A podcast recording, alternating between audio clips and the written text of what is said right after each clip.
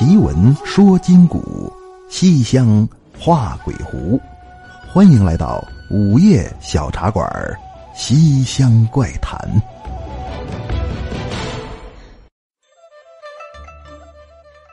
晚上好，朋友们，欢迎光临深夜小茶馆，收听《西厢怪谈》。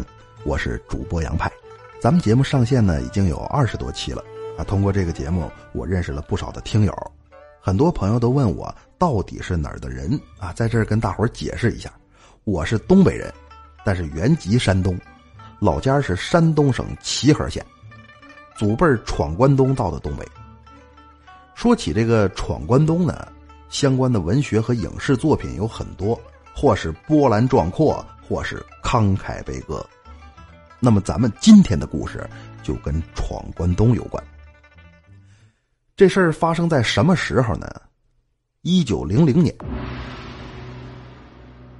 这一年，因为戊戌变法失败，光绪皇帝已经被架空软禁起来了。大清国谁说了算呢？慈禧太后。他一想，这下好。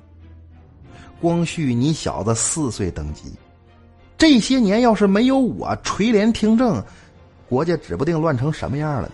你你你还洋务运动，你还还百日维新，老祖宗定的规矩你都忘了，赶紧给我一边待着去吧。所以他打算拥立端郡王载一的儿子普俊当这个大阿哥。为什么要立普俊呢？因为普俊他妈是慈禧的侄女，这端郡王就是因为娶了慈禧的侄女才封了个郡王。哎，把普俊立为大阿哥，养在宫里头，代替光绪，年号都想好了，叫宝庆。这中国差点在光绪之后又多出来一个宝庆皇帝，但是没成，为什么呢？在册立大阿哥这个典礼上边，外国公使一个都没来。哎呦喂，老佛爷这面子都不如鞋垫子，气坏了。一问你们怎么没来呢？外国人说了。你们为什么要把皇上关起来？这不合法！哎，人家是近代法治国家。慈禧说了：“这我们家事儿，你管着吗？你？”结果人说：“这不是你们家的事儿，这是国家的事儿。”这是秀才遇见兵，谁跟谁都说不清。慈禧一生气：“好，你们一帮猴崽子啊，给脸不要脸！好好好，有一个算一个，老娘跟你们拼了！”发出一指向。八国宣战，这一打不要紧，八国联军是直接杀进了北京城。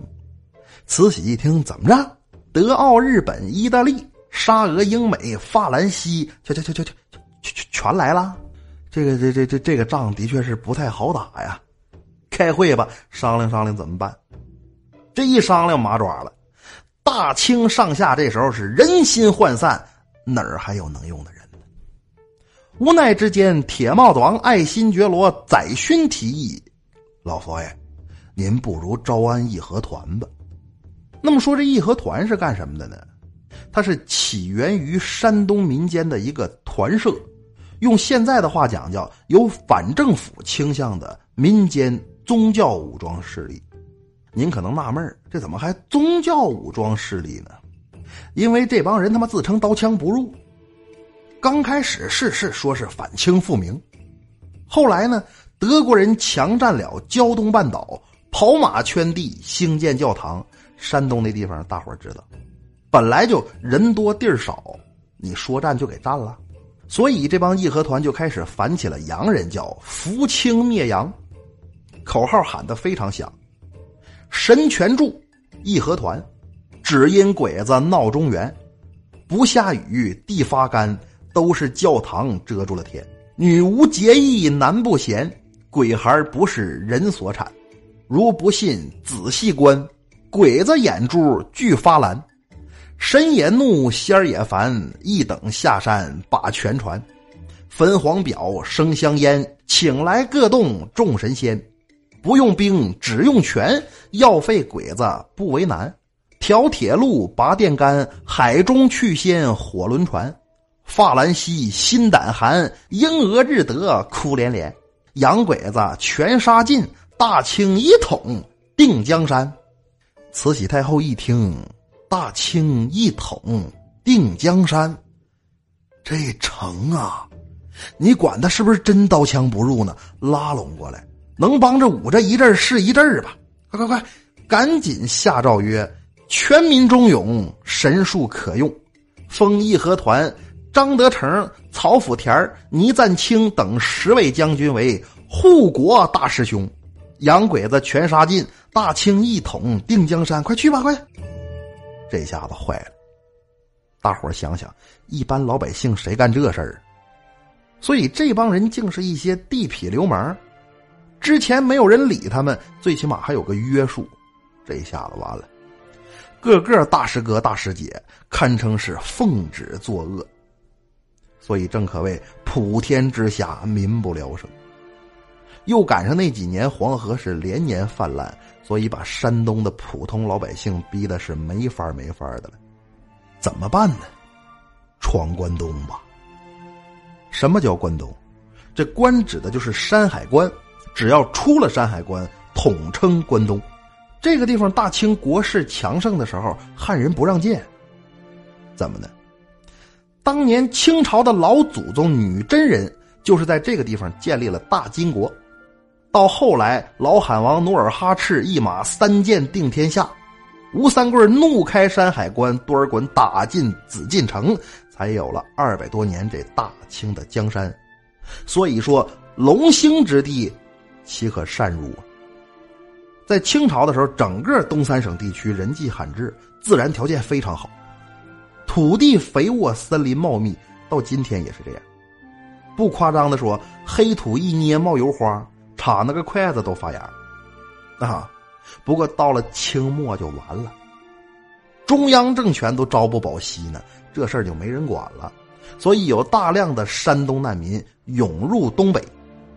只要你活着过来了，这地方就饿不死人。不过咱中国人极为重视乡土宗族这些东西，不到万不得已，家里只要能活下去，那哪儿还能有家好呢？所以说，王木匠根本就没打算走。以前年景好的时候，他这手艺正经挺挣钱的。同村谁家结婚，打个衣柜呀，弄张床什么都找他。这人脾气也好，手艺也不错，挺憨厚。但是近几年也觉着不成了，老发大水，收成一年不如一年。义和团闹完了，洋人闹，洋人闹完了，官府闹，老百姓是越过越不像个日子。他这买卖自然也好不了。说有这么一天，他这来俩人，我这有点活，你干不干呢？太好了，多少天都没有进项了，干呢？啥活呀？来人拿着个铁片子，哎，你给这铁片子配个木头把，茶里头掉不出来就行。做一百个多少钱呢？一百个，这么的吧，连工带料，能给五块钱吧？挺痛快，成交了，他高兴挣钱了，出去买点酒，弄点干粮，弄点菜，跟家里头自己喝。家里头就一人，爹妈死的早，自己这些年净学手艺来着，也没琢磨成亲的事儿，所以一个人吃饱了喝得了，连夜给人家加工这木头把，茶里头都行，这是干什么用的呢？也没问问，没事。四个把就行了，这是犁地的是干什么？自己边干边琢磨。年轻手利索，一宿一百个木头把弄得了，干完了躺下是呼呼大睡。赶等第二天晌午，头天那俩人来了，一看，嚯，那弄得不错呀，这个，那是了，俺师傅正经的山东木匠，入门的时候领我拜了祖师爷呢。啊，好好好，哎，这木头把上还刻字。那错不了啊，这叫烙块儿。哎，哪个东西谁做了，烙上个块儿，用多长时间它都不坏。先手艺呀，这是规矩。啊，好好好，您您早歇着吧，早歇着。东西拿走，王木匠踏实了，钱给完了，这生意就算了了。头天晚上熬夜干的，这会儿来个回笼觉，准能睡得舒服。这一觉躺下。睡得就挺沉，再醒过来，啪啪啪啪啪啪啪，有邻居敲门，下地开门，边走边问：“这是谁呀？这是外头大伙，你快开门吧！”打开门一看，邻居两家住不远，俩人发小一块长大的。这人在衙门里头给人当吏本，啊，就什么都干，相当于协警。开门之后是一脸的惊慌：“王木匠，你也活了？我也什么活了？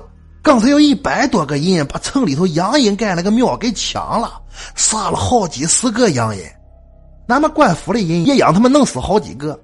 现在洋人和我们都在四处缉拿凶犯呢。那跟哪有什么关系呢？那帮人手里头拿的刀，个个都写了你的名字。恁说跟恁什么关系？恁是同党啊！这么一说，王木匠有点害怕了。原来那帮人让我做的是刀把，但是嘴上还挺硬。那那那那做了是个刀把，不知道他是要做刀。你让他找打铁了去，谁家打铁了往上头刻字啊？谁像你那么彪？男的是看见了，跑回来跟恁报信那赶紧跑吧，要不然脑袋掉了，别说俺没帮你。说完了，这人噔噔噔噔噔噔跑了。这下子王木匠懵了，越琢磨越难过。就就那么回事俺给人做个木头棒，做出来掉脑袋的罪过了。这打铁了也不厚了，他打了刀片还不刻个字儿呢。咱走，难上哪儿去？得了，咱闯关东去吧。要说这玩意儿也奇怪。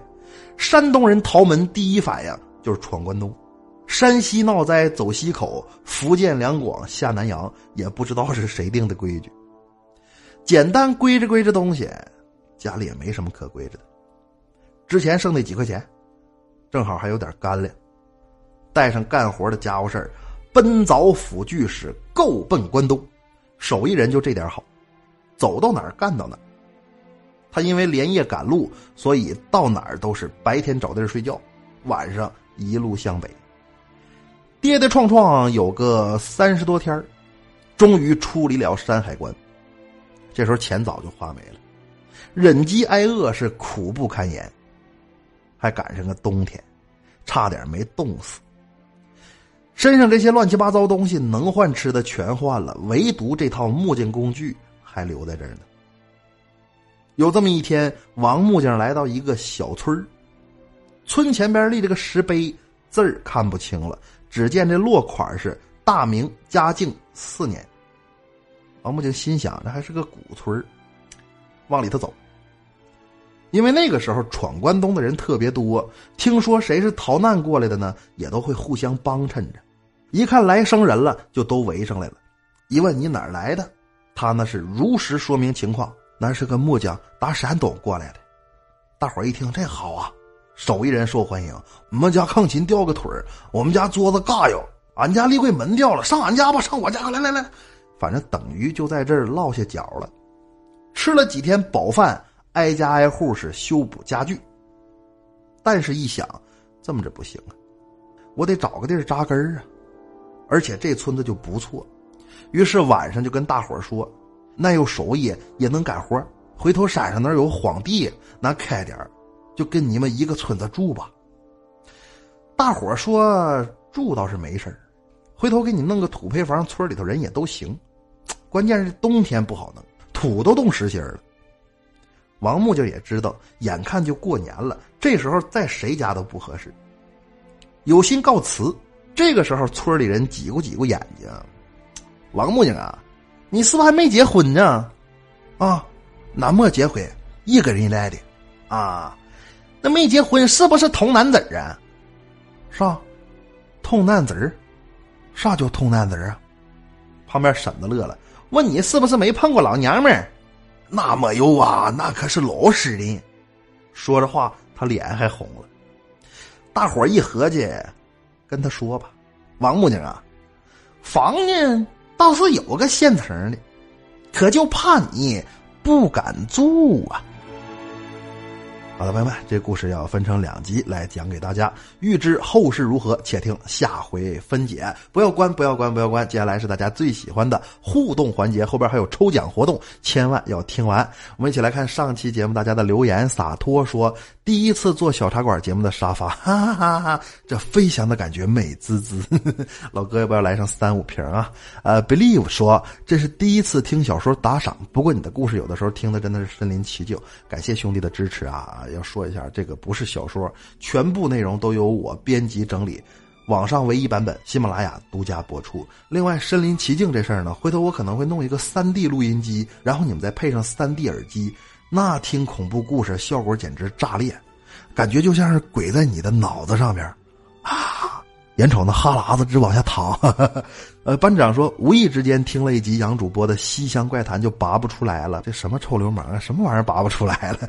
一连两天听完二十二集，今天一并给这妙语连珠的二十二集补齐打赏。虽然钱不多，但是细水长流，希望主播能够继续的讲下去。兄弟也会一如既往的支持下去。感谢班长的鼎力支持，同样也谢谢大家给咱们节目发来的打赏。那么来而不往非礼也，接下来公布上期节目的中奖名单。在此之前，简单介绍一下咱们的抽奖方式。每期节目我会随机抽出五名幸运听友，参与的方式有两种。第一种是我会在本集的打赏记录当中随机抽取三位幸运听友，奖励是您打赏金额的六倍。比如说您打赏了一块钱被我抽中了，微信现金红包六块钱由我发给你。第二种是转发本期节目到您的朋友圈，然后截图给我，我记录下来之后，在这部分朋友里抽出来两名。中奖听友可以获得二十八块八毛八的微信现金红包。打赏中奖的朋友需要微信主动联系我一下，因为喜马拉雅和微信的昵称不一样，我不好找你。转发中奖的朋友呢，我会主动发出红包，但是转发的时候千万要告诉我一声，我好记录。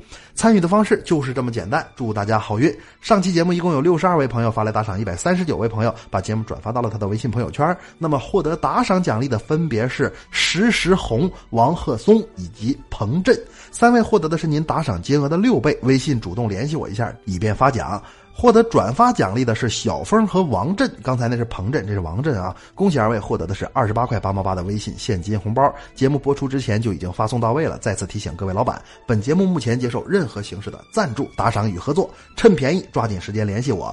我的私人微信号是三幺幺六五四三幺幺六五四，也欢迎各位听友给我发来意见建议和鼓励。没有点击订阅的朋友，订阅按钮走一波，打赏转发能抽奖，既支持了我，又给自己一个中奖的机会，何乐不为呢？抓紧时间参加吧！好的，奇闻说金谷，西厢画鬼狐，感谢光临深夜小茶馆，收听西厢怪谈，我是杨派，下期见。